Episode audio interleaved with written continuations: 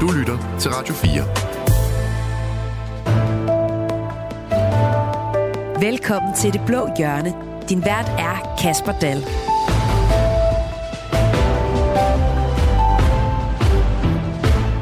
Når du blander rød og blå, får du skattelettelser, du kan forstå. Eller det kan SVM-regeringen i hvert fald godt selv, men deres planer møder kritik fra både højre og venstre. Og så er det jo godt, man øh, kan præsentere en 2030-plan med visioner og ambitioner lige dagen efter. Men trækker den nye 2030-plan Danmark i den rigtige retning? Og er det den rigtige balance at bruge 5 kroner på velfærd, hver gang man bruger 1 krone på skattelettelser? Det skal vi forsøge at finde ud af i dag. Velkommen til Det Blå Hjørne. Du lytter til Radio 4. Og med mig i dag har jeg som sædvanligt tre borgerlige politikere. Torsten Schack, finansordfører i Venstre. Velkommen til. Tak skal du have. Torsten Schack, din nye formand, det bliver Truls Lund Poulsen. Ja, det glæder jeg mig til. Der er nemlig ingen andre, der gider have posten, eller tør stille op mod øh, Traktor Troels. Det stod klart, da fristen for at stille op som formand udløb øh, onsdag ved midnat. Torsten Schack, drog du sådan et uh, lettelsens suk, da du så mailen fra din partisekretær Christian Hyttemeier om, at de ikke skal ud i et kampvalg om formandsposten? Ja, det gjorde jeg da. Øh, jeg tror, der var også en klar forventning om, at der ville ikke komme øh, nogen modkandidat. Øh, Troels har jo en enorm erfaring. Jeg kender jo Troels fra tilbage hvad, midt i 90'erne fra, øh, fra VU-tiden. Øh, og der står enormt stor respekt om Troels. Øh, så jeg kan godt forstå, at der var ikke nogen, der havde, øh, der havde mod til at udfordre ham. Og jeg er grundlæggende den opfattelse, at Troels er den helt rigtige mand til at øh, overtage posten som formand for Venstre. Men Torsten Schack, når der nu er sådan en ledig post, og når man nu er i politik, som jo handler om at få mest mulig magt, har der så ikke ligget en lille formand, venstreformand nede i maven på dig og rumsteret og tænkt, om det var nu, du skulle række hånden op og sige, jeg kan godt slå Mette Frederiksen? Nej, det havde jeg ikke. Jeg har ikke skænket en tanke. Er Truls Lund Poulsen så den rigtige til at få Venstre tilbage til Fordums styrke? Det mener jeg bestemt. Øh, jeg mener, at Troels har en ekstrem stor erfaring, en viden. Han har deltaget i vel stort set samtlige for, helt centrale forhandlinger på Christiansborg i, øh, i en lang årrække, har en kæmpe ministererfaring, har et arbejdsgen ud, ud over det helt sædvanlige og, øh, og har altid gjort en dyd ud af at komme øh, flittigt rundt i, øh, i alle dele af, af Venstres bagland. Øh, for mig at se, står der en ekstrem stor øh, troværdighed omkring øh, Troels. Han er øh, ekstrem robust, øh, og det tror jeg faktisk er det, vi, øh, vi har brug for i, øh, i Venstre i øjeblikket. At øh, man ved, hvor, øh, hvor man har os, og, øh, og der er der ikke nogen, der skal... Øh, sætte tvivl ved, øh, ved Troelses position og ved, ved Troelses kompas på Venstres vegne. Torsten Schack, nu er du jo finansordfører i Venstre, så jeg antager, at du også har styr på tallene. Hvor øh, højt skal I op i de der meningsmålinger, før Troels Lund Poulsen han er en succes som venstreformand? Ja, vi skal, vi skal fremad. Øh, jeg tror ikke, man sådan skal på forhånd sætte sådan en eller anden bestemt decimal, hvor, hvorpå vi skal, vi skal lande for at Troels er en succes. Det bliver hårdt arbejde, det bliver langvejt arbejde. Øh, det er klart, vi... Øh, vi slog os øh, på en valgkamp, hvor øh, vi ikke holdt en, en dør på klem øh, i forhold til at, øh, at modtage den udstrakte arm, som, øh, som Mette Frederiksen gav os. Det var vi øh, relativt firkantet omkring, og det har vi slået os på. Og derfor er det jo afgørende, at vi øh, bruger den her valgperiode til at bevise over for danskerne, at det var det rigtige, ikke bare for Danmark, men også det, det rigtige for Venstre at gå med i en regering hen over midten, fordi vi er i stand til at få mere politik fra venstre side igennem i den her konstellation, end vi har kunnet tidligere med, med blot flertal. Søren Gade, den gamle venstre næster og Folketingets formand, han synes jo, at 15 procent det vil være, skal være ambitionsniveauet. Er du enig i det? Altså, grundlæggende har jeg jo et ambitionsniveau, vi skal have over 50 procent af stemmerne. Fordi, oh, jo, det skal også være realistisk, Torsten Schack. Jo, men altså... 15 procent, er det realistisk? 31 procent i 2001, øh, og, øh, hvorfor, ikke, øh, hvorfor ikke stile højt? Øh, og hvornår det så er indefri, altså det, det ved jeg ikke, men øh, min ambition den er, den er stor på Venstres vegne, for det vil være godt for Danmark. Dennis Flytkær, Danmarksdemokraternes finansordfører. Velkommen til Det Blå Hjørne. Tak skal du have. Dennis Flytkær, du skal jo øh, videre øh, til det nordjyske, fordi dit parti holder landsmøde i Aalborg Kongresser og Kulturcenter i morgen. Det er rigtigt. På jeres øh, hjemmeside, der læste jeg, at I skriver, Danmarks historie, når Danmarksdemokraterne holder sit allerførste landsmøde. På landsmødet der vil der være store taler, spændende indslag, politisk debat og meget mere. Og så slutter det af med et brag af en landsmødefest med festmiddag, underholdning og dans. Dennis Flytkær, er der meget, der skal fejres, når I samles i Danmarksdemokraterne i morgen? Ja, det skal der jo. Altså også fordi det er jo, det er jo faktisk ret vildt, synes jeg, at det er jo stort set kun er et år siden, Inger Støjberg stiftede øh, partiet, lidt over et år siden. Og nu er kommet i, i Folketinget med, med 14 mandater, så det er da værd at fejre, når det er det første landsmøde i et øh, parti, og også bare fest jo kommer og møde alle de andre øh, gode øh, medlemmer, byrådsmedlemmer og folketingsmedlemmer, og høre en masse gode taler og snakke en masse politik, og også en god øh, fest om aftenen. Så jeg glæder mig utrolig meget til det første landsmøde, og det bliver historisk, tror jeg. Jens Slytkær, hvis du nu øh, på et eller andet tidspunkt ud på aftenen, der i løbet af, af lørdag, når vi runder de sene tidspunkter, øh, begynder at begive dig om bag ved DJ-pulten, hvilket nummer vil du så egentlig sætte på for ligesom at, at indramme det første år som, øh, som Danmarks demokrat? Og det er nok øh, øh, svært, men jeg kan huske, på, på valgaften blev der spillet sådan en sang om, at øh, hun vender tilbage, øh, om, øh, da Inger hun kom ind på, på scenen, og det synes jeg egentlig, rammer ret meget øh, godt, fordi hun blev stemt ud af, Folketinget med et, et brag på grund af rigsretssagen, og er jo så vendte stærkt tilbage, både med et godt øh, valg til at sige til folketingsvalget, men jo også, at hun hurtigt kunne vise, at hun kunne samle stille og så videre. Jeg synes faktisk, vi har formået at få samlet et, et godt parti på et år. Altså, et godt eksempel er jo, at vi er kommet med et finanslovforslag, som jeg selv har været øh, i spydspidsen for, altså hvilket jo, vi var det eneste parti på Christiansborg ud over regeringen, der, der kom med det, og det viser jo bare, at vi formår at lave noget politik og prøve på at tage tingene seriøst og finansiere tingene, når vi kommer med det, som jo øvrigt er en, en god øh, borgerlig øh, dyd. Så jeg synes faktisk, vi er kommet super godt i gang her på det første år. Men den Flytkær, hvis du nu skal sætte lidt ekstra point ind på kontoen hos partiformanden, skulle du så ikke finde den gode gamle traver med Tina Turner og Simply the Best frem? Jo, det kan også være. Eller Pretty Woman med Roy Orbison, eller et eller andet, just lige skulle, øh, skulle fedte pointer. Men øh, nej, altså jeg ved ikke, det handler jo om politik, og jeg synes faktisk, vi er kommet, kommet godt fra start, og vi har fået opbygget en god organisation, og har faktisk også et godt samarbejde med regeringen, og, blandt andet også Thorsten Schack i, i Finansudvalget, fordi vi faktisk prøver på at arbejde på en borgerlig måde, at tingene skal finansieres, og ting skal hænge sammen, og prøve at spille konstruktivt ind i alle de forhandlinger, vi bliver inviteret til. Så jeg synes faktisk, at vi har, har, har, har løftet det godt på et år, fordi det er, det er en kæmpe opgave, det ved Pernille jo også, som har stiftet et parti, at det er ikke noget, man bare lige går ind og, og stifter et parti og, og bygger på, på et år. Det tager tid at få de ting til at køre. Og det var en fantastisk overgang til præsentationen af min tredje gæst i dag, nemlig Pernille Vermund. Velkommen til. Tak for det. Ny genvalgt partileder i Nye Borgerlige. Ja. Pernille Vermund, du var sammen med Thorsten Schack og rigtig mange andre danskere med i et fakkeloptog i går aftes i anledning af 85-året for Krystalnatten og for at stå sammen i kampen mod antisemitisme. Der var rigtig mange mennesker samlet i, øh, i hovedstaden og også andre steder rundt om i det ganske land. Meget politi var til stede for at sikre tryghed og sikkerhed. Hvad var det for en oplevelse, du havde, Pernille Vermund? Jeg synes, det var en rigtig fin oplevelse. Øhm, jeg tror, der var mange, der var bekymrede for, hvordan det ville forløbe, om der ville være øh, trusler mod de mennesker, der gik gennem Københavns gader, om, øh, om der ville være problemer. Øh, det er nok også derfor, at politiet var ret talstærkt til stede.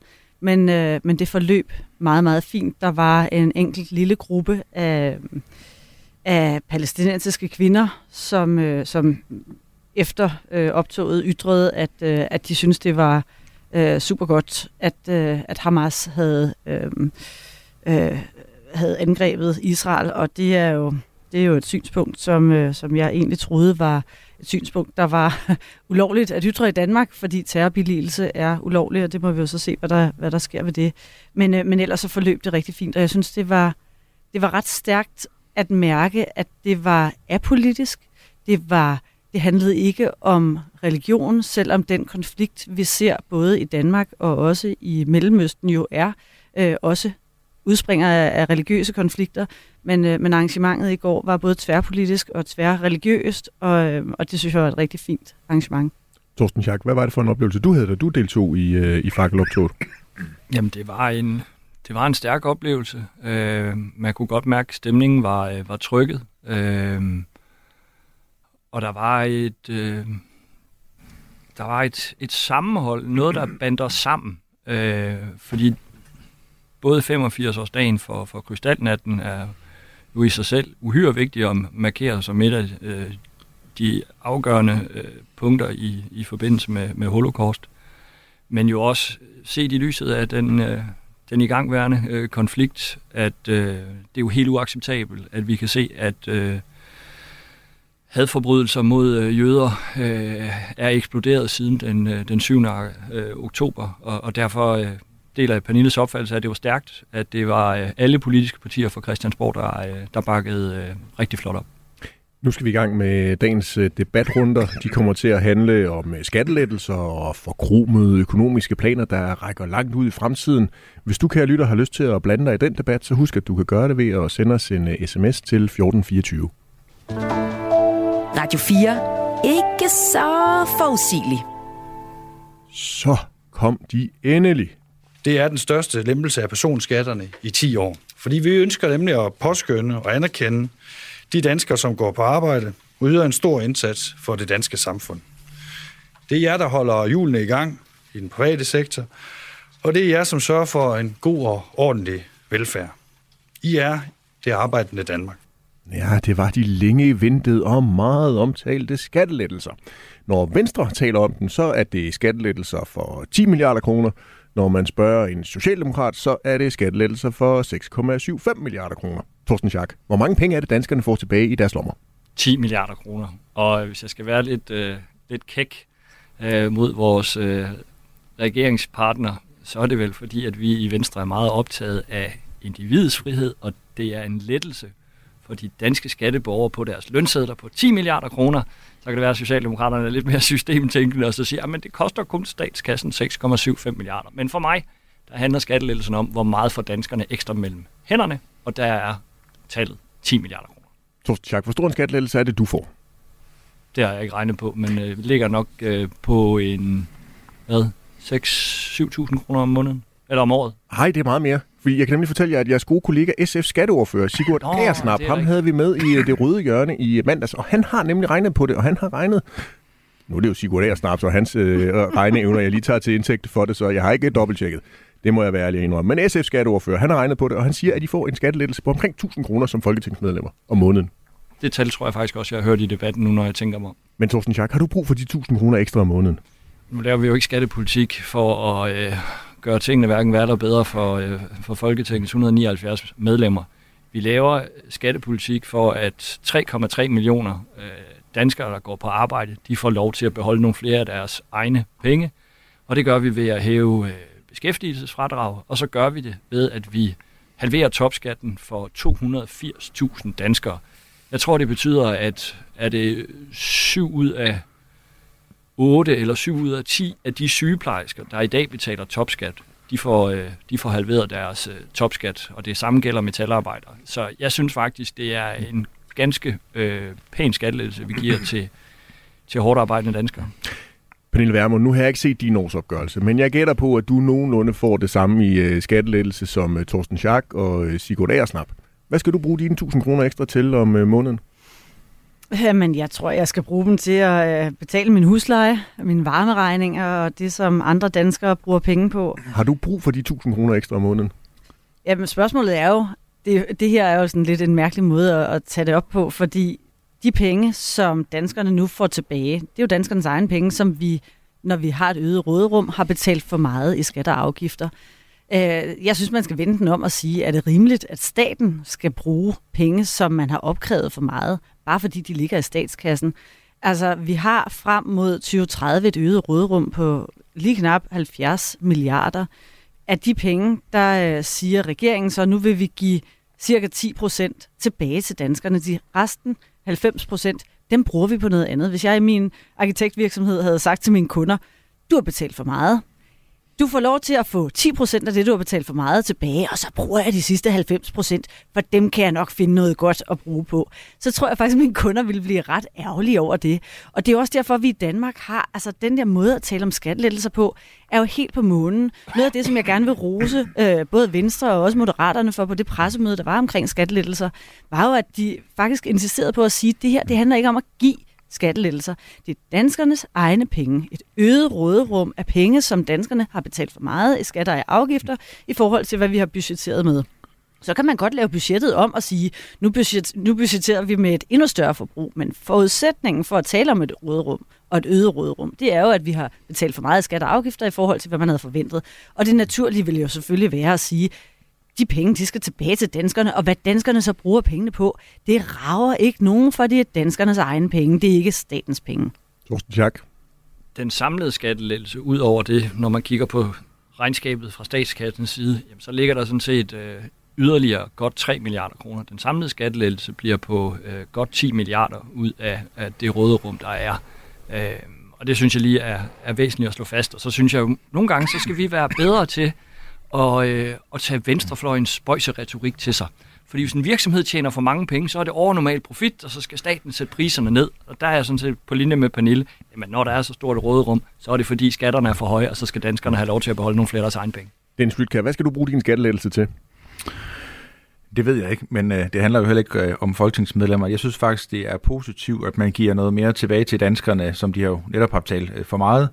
Fordi vi har den udfordring, at vi mangler rigtig meget arbejdskraft, og det her det er jo ikke myndet på, på folketingsmedlemmer eller andre, men at det faktisk kunne bedre kunne betale sig at arbejde for, for folk derude. Altså gøre en ekstra indsats en lørdag, eller tage en ekstra vagt en torsdag aften, og det synes jeg, der egentlig er, det er positivt det her. Men man kan så diskutere, om det er om balancen er helt øh, rigtig i det, for det er jo rigtigt, også folketingsmedlemmer ligger omkring de der 1000 kroner i måneden, hvor, hvor dem, som får meget lidt ud af arbejde i forhold til at være på overfindkomst, altså for eksempel en, en kassedame, kommer til at få 150 kroner i måneden, og det er jo, jeg synes jo i større grad, at jeg synes vi i Danmarks Demokrater, at man burde måske fokusere noget mere på, på bunden, hvor der er rigtig mange, der får meget lidt ud af at gå på arbejde i forhold til at være på en, en overførselsindkomst. Så, så balancen er jo lidt skæv, synes jeg, i den forstand, at det er jo ikke os, der er ret højt indkomst, øh, har høj indkomst i forvejen, der burde have fået den store skattelse, for man burde fokusere flere penge i, i bunden.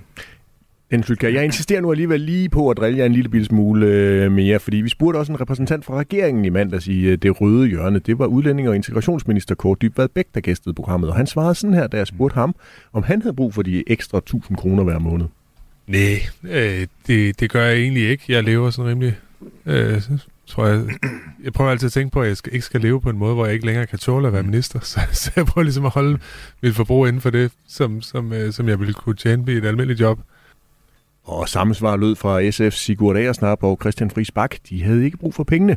Pernille Vermund, er det bare venstrefløjen, der ikke helt ved, hvordan de skal bruge deres egen penge? Nej, jeg tror, at de fleste danskere, hvis man øh, kommer og spørger, vil du helst have penge tilbage i skat, eller vil du helst betale mere i skat, så, øh, altså, så kan man godt gå rundt med sådan en mavefornemmelse af, åh, det gør ikke noget, vi betaler øh, så meget, som vi gør i skat. Men når man sidder og kigger på sin årsopgørelse og venter inde på skat.dk, og, og er i tvivl om, skal jeg have penge tilbage, eller får jeg øh, en, en kæmpe regning, så tror jeg faktisk, at de fleste danskere sidder og håber, at de får penge tilbage. Og det gør man jo, fordi vi jo alle sammen har, øh, eller de fleste af os i hvert fald, drømme om at kunne øh, måske gøre noget mere for vores børn, øh, få den der øh, ekstra middag på en restaurant, eller tage en rejse med hele familien, som man ikke har haft råd til før. Så der er jo masser af ting, man, man går og drømmer om, og som for langt de fleste danskere er noget, man må spare op til. Og at få lov til at beholde lidt flere af ens egne penge, betyder jo, at man har lettere ved at spare op til det, man går og drømmer om. Og om det er et øget forbrug, eller om det er mere tid med familien, fordi det kan penge jo også veksles til. Altså at man kan købe sig til at gå på deltid, øh, på nedsat tid, i de perioder af livet, hvor, øh, hvor man måske gerne vil prioritere sin familie, når man har små børn og andet. Øh, det synes vi Nye Borgerlige, at, øh, at det er en god borgerlig mærkesag. Vi får lige et øh, kort overblik over de her skattelettelser, som øh, regeringen gerne vil indføre. Beskæftigelsesfradraget, altså et fradrag, som handler i beskæftigelse, har øges for alle i beskæftigelse, så er der et særligt stort fradrag, hvis man er enlig forsørger. Der kommer en ny mellemskat, som skal erstatte topskatten for en specifik indkomstgruppe, nemlig dem, der tjener mellem lige omkring 620.000 og 750.000 kroner om året. Og så kommer den her omdiskuterede top-topskat for dem, der tjener mere end 2,5 millioner kroner om året. Sammenlagt så forventer regeringen, at øh, skattereformen vil øge arbejdsudbuddet, altså antallet af folk, der lige pludselig kan være med ud på arbejdsmarkedet, eller har lyst til at være derude med 5.150 personer frem mod 2030. Pernille Vermund, er det egentlig en god prioritering af midlerne, regeringen har lagt op til her? Øh, altså jeg synes jo, man skulle have sagt, at når, de, når danskerne betaler for meget skatter og afgifter, så skal de penge tilbage til danskerne. Og det der så er i det offentlige, vi har altså verdens højeste skattetryk og en af verdens største offentlige sektorer. Så det som er, øh, hvad skal man sige, den indbyggede fejl i den socialdemokratiske stat, eller velfærdsstat, det er jo en fejl, som man skal løse indenfra. De ressourcer, som det så frigiver, dem skal man bruge på, på kernevelfærd. Men, men hvis, hvis vi taler om prioritering af skattelettelserne, så synes jeg, det er lidt komisk, at vi har et parti som Moderaterne, der går ud og siger, som du også sagde i indledningen, når du blander rød og blå, får du skattelettelser, du kan forstå. Det her, det er jo et forslag til en skatteplan, som komplicerer et ekstremt komplekst skattesystem endnu mere. Altså det er så komplekst, at selv Lars Lykke Rasmussen skal sådan holde lange pauser for at forklare, at dem, der tjener mere, skal betale mindre mere, og dem, der tjener mindre, skal betale mere, mindre, eller måske har jeg fået forkert fat i det også. Og det tror jeg faktisk, at man skal, altså man skal virkelig holde tungen lige i munden for at forstå det. Når man ser en kurve over, hvordan det her skattesystem kommer til at fordele sig på indkomstgrupper, jamen så er det jo en kurve med nogle knæk af en anden verden. Jeg tror ikke, der er ret mange danskere, der ville kunne sætte sig ned og, øh, og hvad skal man sige, ja, og regne ud på en bagsiden af en serviet, hvad de skal betale i skat med det her system. Og derfor synes jeg jo noget af det, der er galt i prioriteringen, det er kompleksiteten.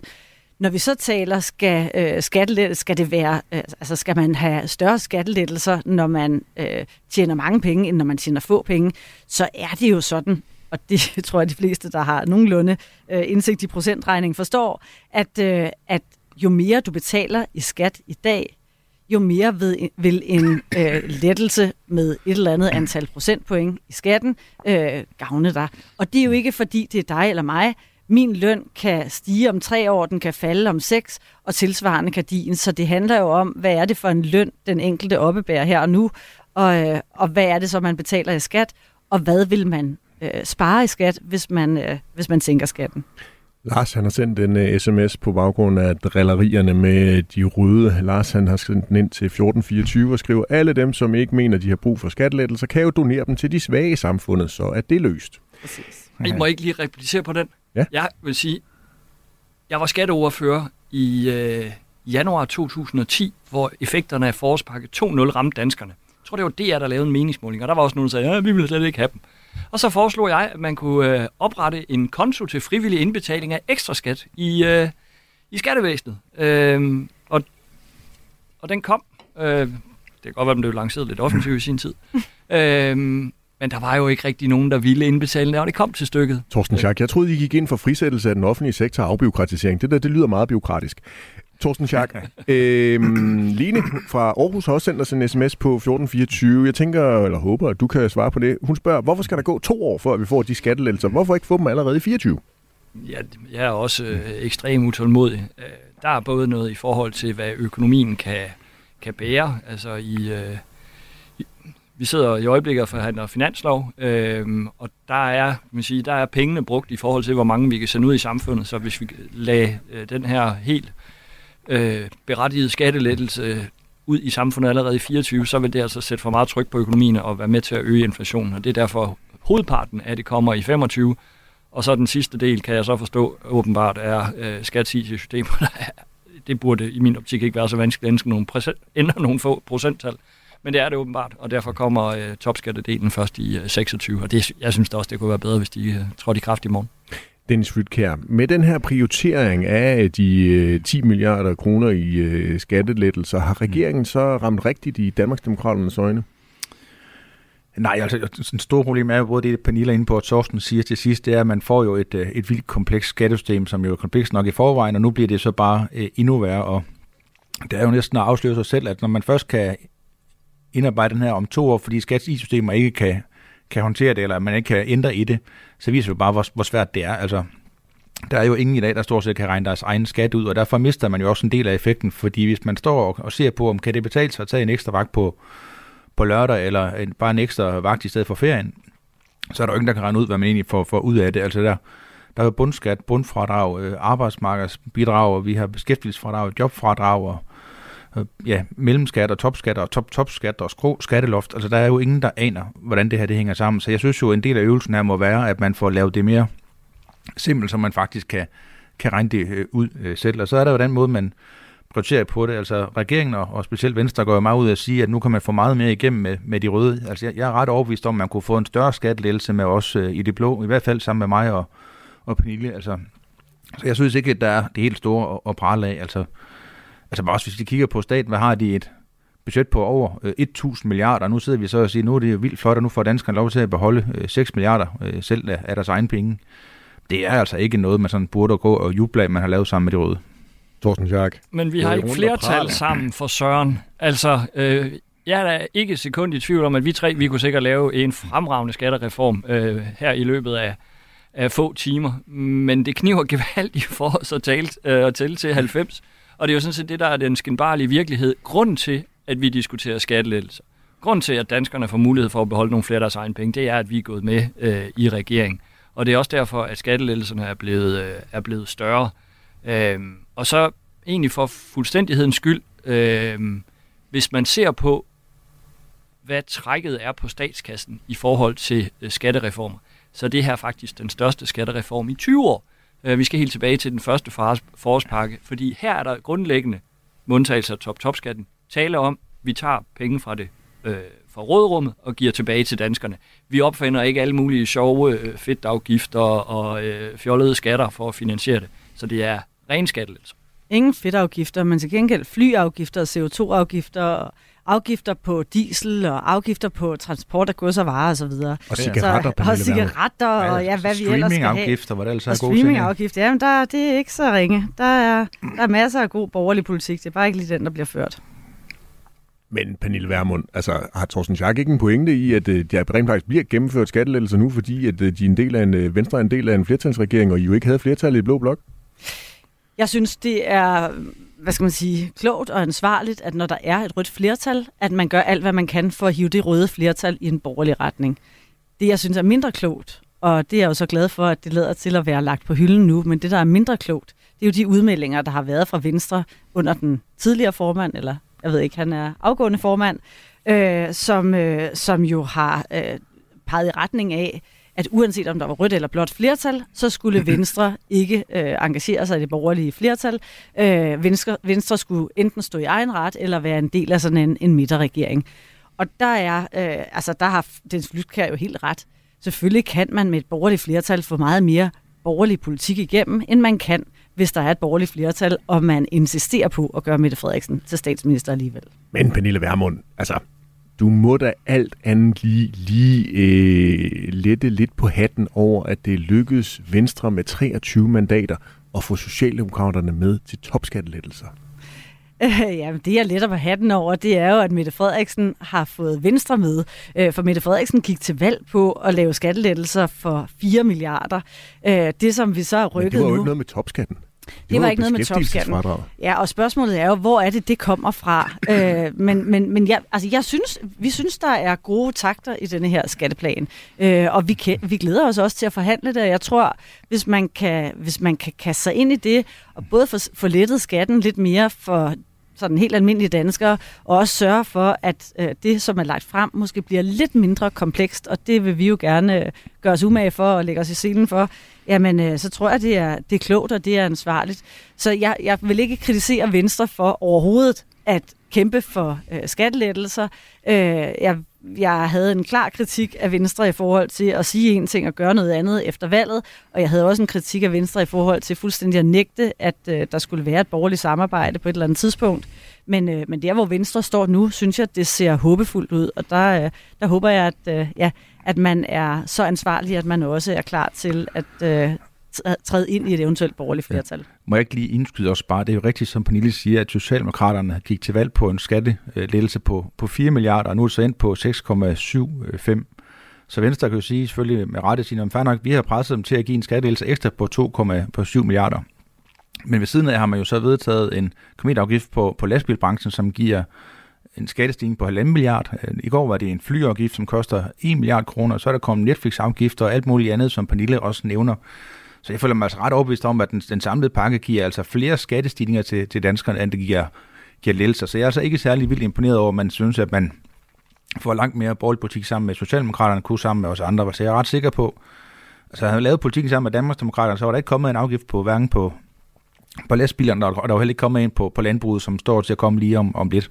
Men virkeligheden er bare, Dennis, at de aftaler var der jo flertal for øh, i Folketinget den dag i dag. Øh, så det var kommet uanset om øh, vi var gået i regering eller ej. Og så skal du jo huske, at øh, som minimum hver en krone fra CO2-afgiften til landbrug skal føres tilbage.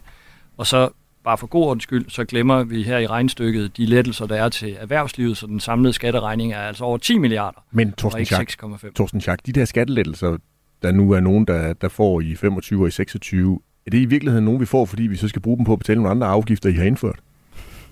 Nej, det er ekstra penge, som danskerne får i hånden. Som der til ikke var betale, lidt op til. at betale nogle andre afgifter, I så har lavet. præcis. Ja, Ja, stigning, det er jo er masser af stigninger, det er jo noget af-. Det er jo noget af, kan man sige, af den gamle strøm øh, fra den tidligere regering, hvor til der fortsat er 90 røde mandater i Folketinget, der kunne køre det igennem. Så det kunne vi jo selvfølgelig have sat os uden for regeringen og lavet dem køre det igennem, og så kunne man så øh, se meget, meget langt efter, at øh, personskatter og beskatning for erhvervslivet bliver lettet med 10 milliarder kroner. Og det sker kun, fordi vi sidder i regering. Pernille Vermund?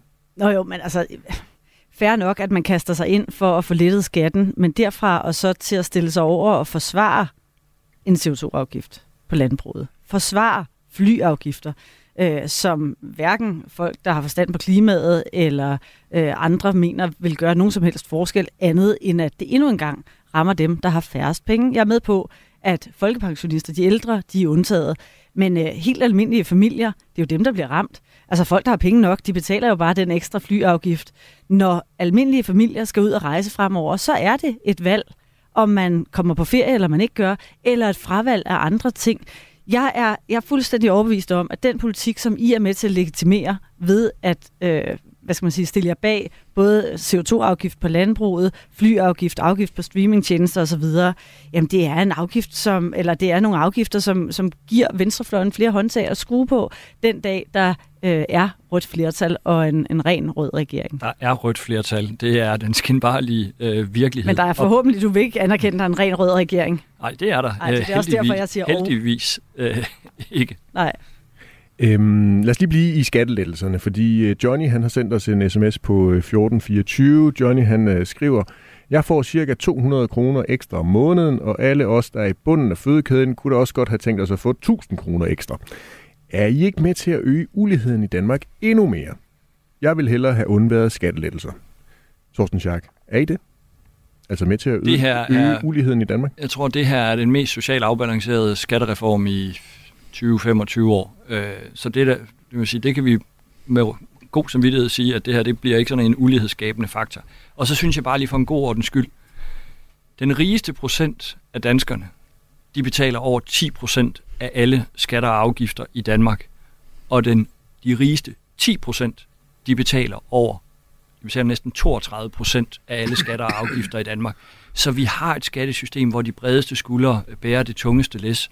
Og når man sænker skatten i procent, ja, så bliver beløbet større, hvis en indkomst er større. Må jeg bare, altså undskyld, men jeg synes, jeg har hørt det der argument så mange gange, ikke bare i forbindelse med den seneste skatte, øh, det seneste skatteudspil, men også generelt, og, og især fra venstrefløjen. Jamen, hvad skal vi bruge 200 kroner til? Hvad skal vi bruge 50 kroner til? Hvad vil jeg? Prøv at høre, kære venner, det er jeres egne penge.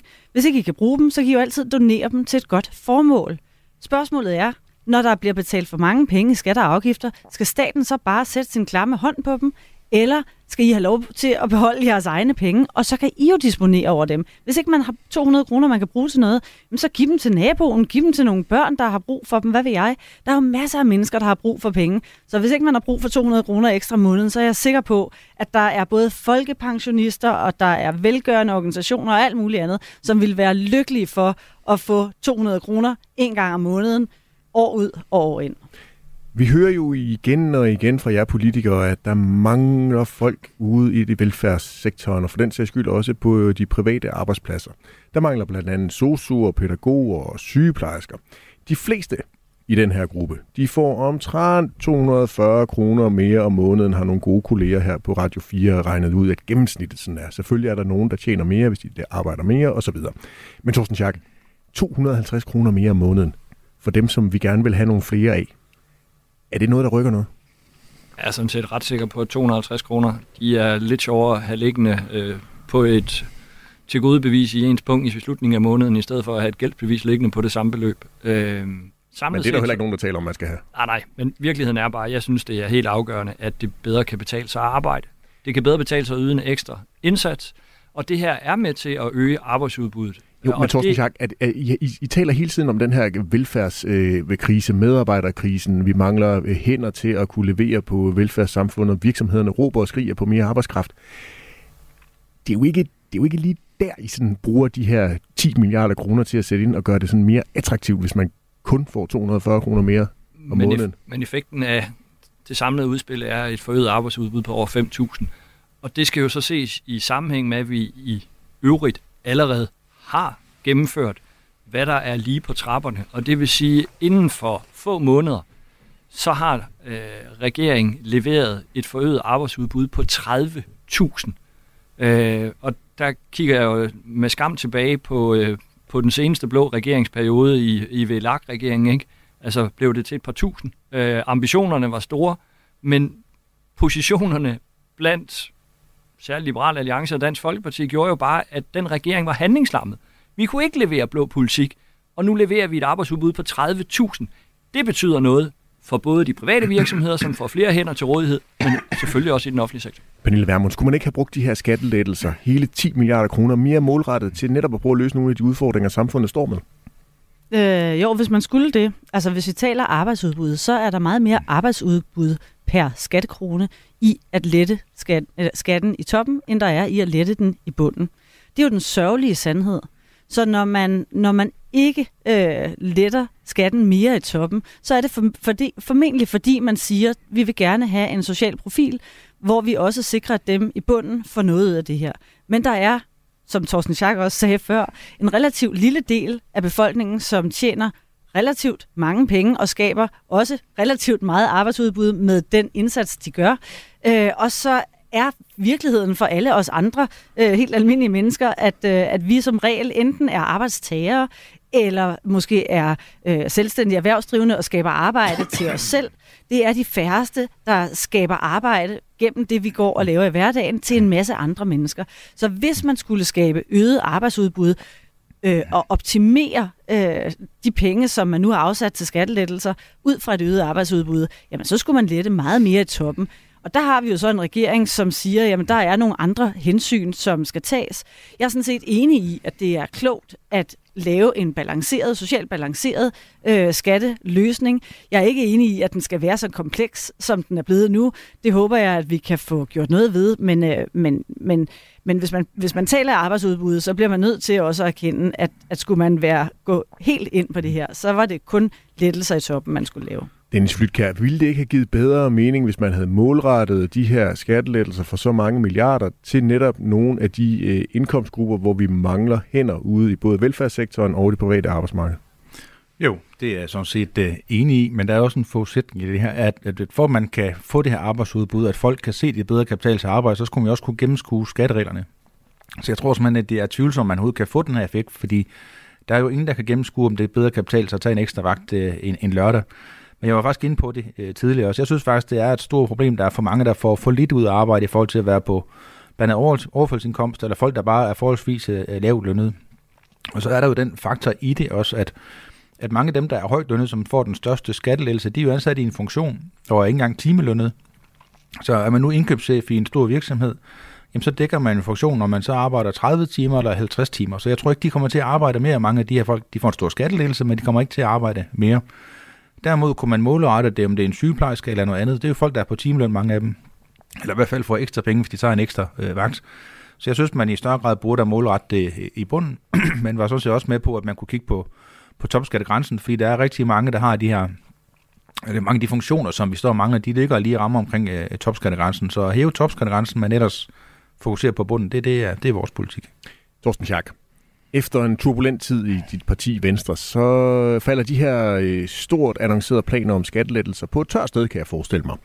Det er jo de skattelettelser, som Jakob Ellemann Jensen og Janne Jørgensen og andre gode folk i Venstre i månedsvis har forsøgt at tale så højt om. Men øhm, så faldt jeg over øh, det her i mandags. Det var lige præcis det, Moderaterne ville med en regering hen over midten. Skattereformen, den er hverken rød eller blå, så den er vel nærmest lilla. Ja, det var et klip med Lars Lykke, Moderaternes formand, som havde fået en fancy underlægningsmusik, og de havde fået delt videoen på deres øh, sociale øh, øh, platforme. Øhm, man kunne nærmest ikke kigge ud over sociale medier øh, forleden uden at falde over den ene moderat efter den anden, der fejrede, at deres skattepolitik nu øh, bliver til virkelighed. Her der er det øh, Mike Fonseca, der er Moderaternes beredskabsepidemi, indrigskultur og ældreoverfører, der fører sig frem i en øh, video på sociale medier. Hvis man blander rød og blå, får man skattelettelser, man kan forstå. Ja, ja, ja, det slogan der, det kan de virkelig godt lide i uh, Moderaternes uh, kommunikationsafdeling. Torsten Schack, er de lige lovligt friske, jeres venner over i Moderaterne? Burde de i det mindste ikke bare lige give jer den her efter alt det der, I har været igennem? Jamen, jeg synes jo, øh, jo flere, der glæder sig over øh, den politik, der bliver ført, jo, øh, jo bedre. Øh, og vi er tre forskellige partier og lægger vægt på tre forskellige ting. Øh, og jeg synes, det er... Jeg er rigtig glad for, at vi får øh, sikret, at det bedre kunne betale sig at arbejde, for halveret topskatten. Så er der en top-topskat. Øh, den, er ikke, øh, den er ikke groet i, i, i min have, øh, og den, øh, den står jeg selvfølgelig ved, for det har vi aftalt. Men øh, jeg tror, at folk, der kender mig ganske udmærket, tænker, at det var nok noget nær det sidste, jeg ville have foreslået, hvis det var mig, der havde skrevet det her alene. Pernille Vermund, jeg ved godt, du allerbedst kan lide Nye Borgerliges uh, skattepolitik. Nå, det mener du alligevel. Men kan du så næstbedst bedst lide Venstres skattepolitik eller Moderaternes skattepolitik? Venstres. Hvorfor? Jamen, fordi jeg bryder mig ikke. Det er Moderaterne, der er årsag til, at vi nu får skattelettelser. Det er Moderaterne, der er årsag til, at vi får altså endnu en teknokratiløsning. Lars Løkke Rasmussen, han er jo verdensmester i at gøre i forvejen meget komplicerede ting endnu mere kompliceret. Altså, man tror ikke, det kan blive værre. Så træder Lars Løkke Rasmussen ind i rummet, og whoopty, så har vi, altså, så jeg ser for mig, hvad antallet af djøffer og administratorer og byråkrater, der skal sidde derude og regne og hjælpe. Og prøv at høre her, helt seriøst. Et, et mål for os i Danmark burde være det, som politikere i årtier har sagt, nemlig at vi skal nedbringe byråkratiet og administrationen og ikke øh, gøre det værre.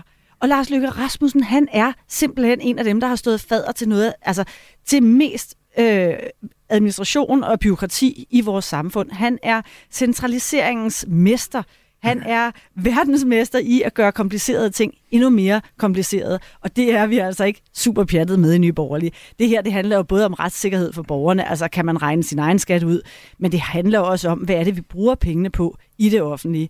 Og jeg synes jo, det er ret interessant, da vi talte skattelettelser før, når vi taler om, at staten skal betale, eller staten får 6,7 milliarder mindre i kassen, men danskerne får 10 milliarder ud af det, så er der altså mere end 3 milliarder, som går tabt i mellemregningen. Nej, nej, nej. nej. Jeg, nej, jeg ved godt, det er tilbageløb. Jeg ved det, det ved jeg godt, når, men, men går tabt forstået på den måde, at, at når, hver gang staten opkræver skatter og afgifter fra dig, jamen så er det jo skatter og afgifter, som du ikke kan bruge, men det, som staten rent faktisk selv har at bruge det er jo en, altså, det er jo en væsentlig mindre del, end det, som staten tager for dig. Jeg er med på, at det du øh, får lov at beholde selv, der bruger du penge, og de penge, som du bruger, jamen der bliver betalt moms af det, du køber osv. Så, så, videre. så det er ikke, fordi jeg ikke forstår mellemregningen, det er bare for at sige, det som staten får ud af at opkræve skatter og afgifter fra danskerne, er jo et mindre beløb end det, som det koster den enkelte, eller det, som det koster danskerne, at vi har så højt et skattetryk. Og, og, og her i ligger selvfølgelig både noget, som handler om, om byråkrati, administration, og så handler, øh, handler det selvfølgelig også om, at en del penge går, går tilbage. Men vi skal altså ikke have et, et system, der er mere kompliceret end det er i forvejen.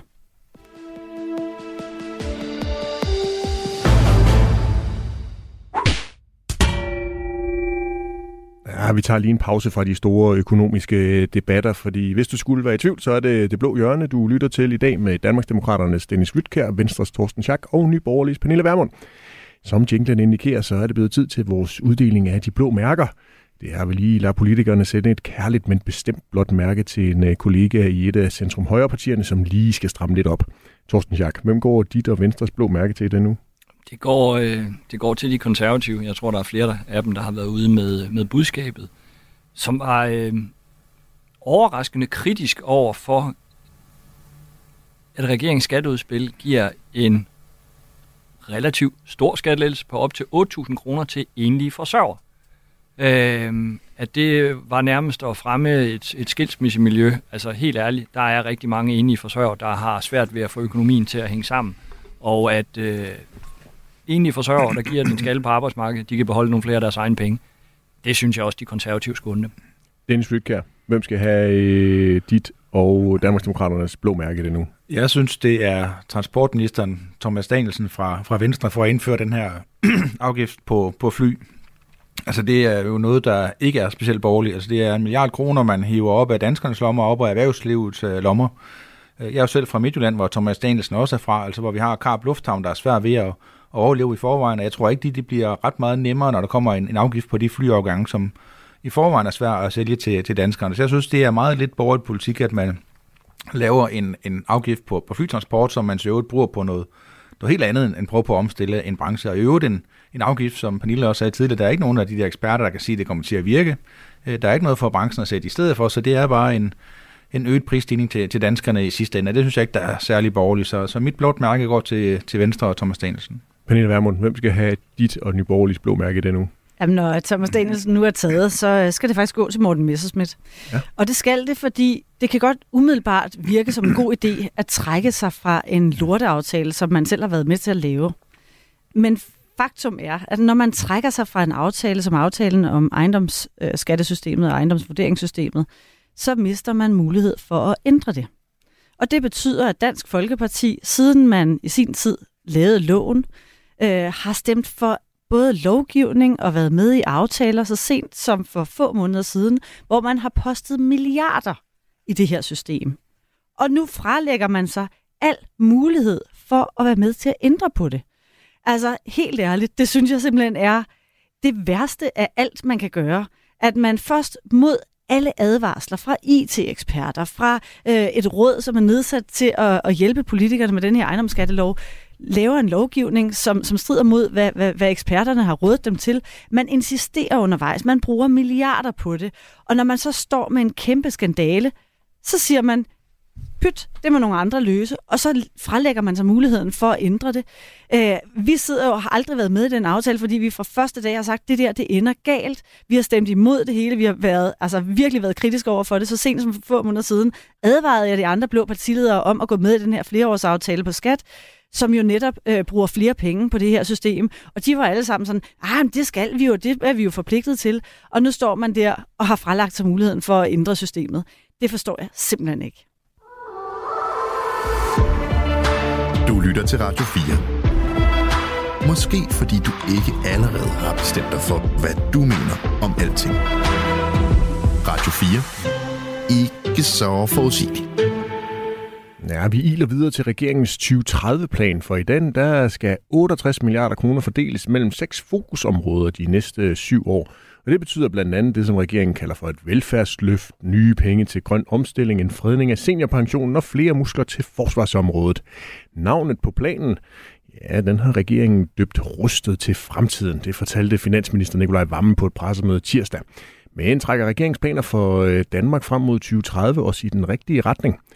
Dennis Flytkær, øh, regeringen kalder det selv for det største løft af velfærden i 15 år. I kolde tal, der varsler regeringen et løft af velfærden på 32 milliarder kroner. De 19 milliarder de går til at dække udgifterne til ældre og børn, der forventer sig at komme flere af i de kommende år. Det er det, vi sådan lidt populært kalder for det demografiske træk. Hvor meget klapper Danmarks demokraterne i hænderne over sådan en velfærdsnyhed? Jeg synes bestemt, der er gode takter i det. Altså blandt andet det, man dækker demografiske træk, at der kommer flere ældre og børn og, og de der ting, det er helt oplagt. Det er noget, vi bakker op om, men der er også store mangler i sådan en 2030-plan. Altså vi, vi mangler jo specielt, at der er nogle, nogle midler sat til, at man får et Danmark, der hænger bedre sammen, altså Danmark i balance. Det kunne jo for eksempel være udflytning af statslige arbejdspladser, eller udflytning af uddannelser, så man også rundt i hele landet har mulighed for at få de unge mennesker til at blive i områderne, i stedet for at skal flytte fra det. Og og det er jo en ting, der er fuldstændig fraværende i den her øh, plan. Så det er sådan set positivt en stor del af det, men der er altså også øh, store mangler. Og jeg synes egentlig, det er, det er ærgerligt, når man nu skal fordele 5 eller 4, 65 milliarder kroner, at man så ikke kan kunne finde en eneste krone til at få Danmark til at hænge bedre sammen. Det synes jeg, der er, der er en stor fejl. Pernille Vermund, beviser den her 2030-plan fra øh, SVM-regeringen ikke, at der både er plads til skattelettelser og til velfærd? Nu, jeg ved ikke, om det med, jeg bliver slukket. Øh, jeg synes jo, det er lidt bekymrende, at man i landet med verdens højeste skattetryk og verdens største offentlige sektor, en offentlig sektor, som jeg tror, at de fleste danskere efterhånden kan se, at der er noget rivrusk rivruskende galt med, øh, ikke bruger mere energi på at sige, hvad er det, vi vil gøre i stedet for det, som vi har i dag. Fordi selvfølgelig kan man blive ved med at smide gode penge efter dårlige, men når vi har så højt et skattetryk, så stor en offentlig sektor, så er det formentlig ikke penge, der er problemet. Jeg er glad for, at man taler frisættelse, men jeg synes, det går for langsomt, og jeg synes, man mangler nogle grundlæggende hvad skal man sige, greb i forhold til at sikre, at pengene følger borgerne. At vi øh, får et mere borgerligt samfund, hvor danskerne kan stemme med fødderne, når man ikke har det her med, at man øh, hiver en masse penge op af lommerne på danskerne med den ene hånd, og så sidder man og omfordeler med den anden hånd ud til nogle kommuner, som så prioriterer indimellem helt vanvittigt skævt, sådan så ældre øh, må se langt efter et bad eller leve med vakuumpakket med, mens der sidder djøffer og øh, projektmager og skummer fløden. Jeg kan simpelthen ikke have det, og jeg synes, det er beskæmmende, at man bliver ved med at tale om, at det skulle være penge, der mangler i den offentlige sektor. Det er det altså ikke. Den offentlige sektor, den er marineret i byråkrati. Den er syltet ind i projektmageri, og det er det, der skal tages et opgør med. Torsten Schack, du har jo lige fundet jeres øh, mere end 200 sider lange 2030-plan frem og øh, slået op på en side, hvordan øh, en rigtig fin grafik kan jeg se. Torsten Schack, Pernille Vermund, hun efterspørger, det gør Dennis Byskæv sådan set også, at der er mere fokus på at få skaffet nogle flere penge, altså få afbiokratiseret noget mere, og så få givet danskerne nogle flere penge tilbage. Hvorfor er det, I så gerne vil ud og bruge alle de her mange penge på, øh, på milliarder og, og færre på skattelettelser? Jamen, fordi vi faktisk er gået til valg på, på, øh, på stort set alt det, der står i, i 2030-planen. Vi gik til valg på at sikre det demografiske træk, vi gik til valg på at lave ekstra investeringer i vores sundhed, sikre ekstra penge til, øh, til psykiatrien. Øh, vi synes også, at vores indsats øh, på retsområdet og lange ventetider ved domstolene var for ringe. Øh, så mange af de elementer, der er i planen, er jo noget, vi sådan set er, er gået til valg på. Men kan du Men, godt forfølge de to andre borgerlige jamen, kolleger? Jeg er jo bestemt ikke uenig i, at vi altid skal være kritiske over for, hvad vi får for pengene. Mm. Men det ene udelukker ikke det andet. for jeg er enig i, der er masser af tåbelige penge, der bliver brugt i den offentlige sektor. Der er ting, hvor vi har indrettet det håbløst kompliceret, som når et botilbud først får besøg af Socialtilsynet, der siger, at øh, nu skal potter og pander stå på en måde, og når fødevarekontrollen, så tager de sig til hovedet og siger, at det er det eneste, de ikke må gøre. Hvad det suger af ressourcer ud øh, i den offentlige sektor, det er jeg enig i. Og det skal vi også gøre. Og det betyder jo, at med 2030-planen, der har vi lavet den store økonomiske ramme. Det betyder jo ikke, at vi ikke løbende, og det ligger der jo også i frisættelsen af den offentlige sektor, skal lave indsatser for at sørge for, at pengene strækker længere, end vi får mere ud af dem. At vi frigør penge, som vi så politisk jo kommer til at diskutere, jamen er der er det skattelettelser, øh, der skal være det, det første punkt på, på dagsordenen der, eller er der andre udstående i den offentlige sektor, som, øh, som kræver øh, at vi tilfører ekstra ressourcer. Så det er jo ikke sådan, at vi hælder cement ned over øh, de eksisterende offentlige udgifter og tænker, at der er, hver en krone er brugt til kernevelfærd, der er ikke noget at komme efter. Øh, der er jeg helt enig. Der er altid steder, hvor vi kan få pengene til at række længere. Men, men jeg synes sådan set, det er en form for mangel for øh, øh eller mangel på respekt for både danskernes skattekroner øh, og også for den, øh, de mange mennesker, som er dybt afhængige af øh, den borgernære kernevelfærd. Fordi hvis ikke man starter ud med at sige, at vi bliver nødt til at få styr på velfærden, vi bliver nødt, altså det nytter ikke noget at blive ved med at smide penge efter noget, der ikke virker, og så bare tro, at så er problemerne løst. Vi har verdens højeste skattetryk. Vi har en af verdens største offentlige sektorer. Og alligevel frygter de fleste danskere inden deres dage på et plejehjem. Vi går rundt med en knude i maven over at aflevere vores små børn i daginstitution. Der er noget helt galt, og det handler ikke om flere pædagoger, må jeg bare sige, når vi taler daginstitutioner. Vi har vi, vi er et af de lande i Danmark, eller Danmark er et af de lande, der bruger allerflest penge på førskoleområdet. Og alligevel, så, så har man en følelse af, at der ikke er tid nok. Hvorfor? Jamen fordi medarbejderne kun bruger cirka halvdelen af tiden på børnene, resten af tiden bruger de på alt muligt andet. Det er jo helt vildt. Og sådan derfor... kan man se det for alle fagområder, så jeg mener, man burde være startet et andet sted.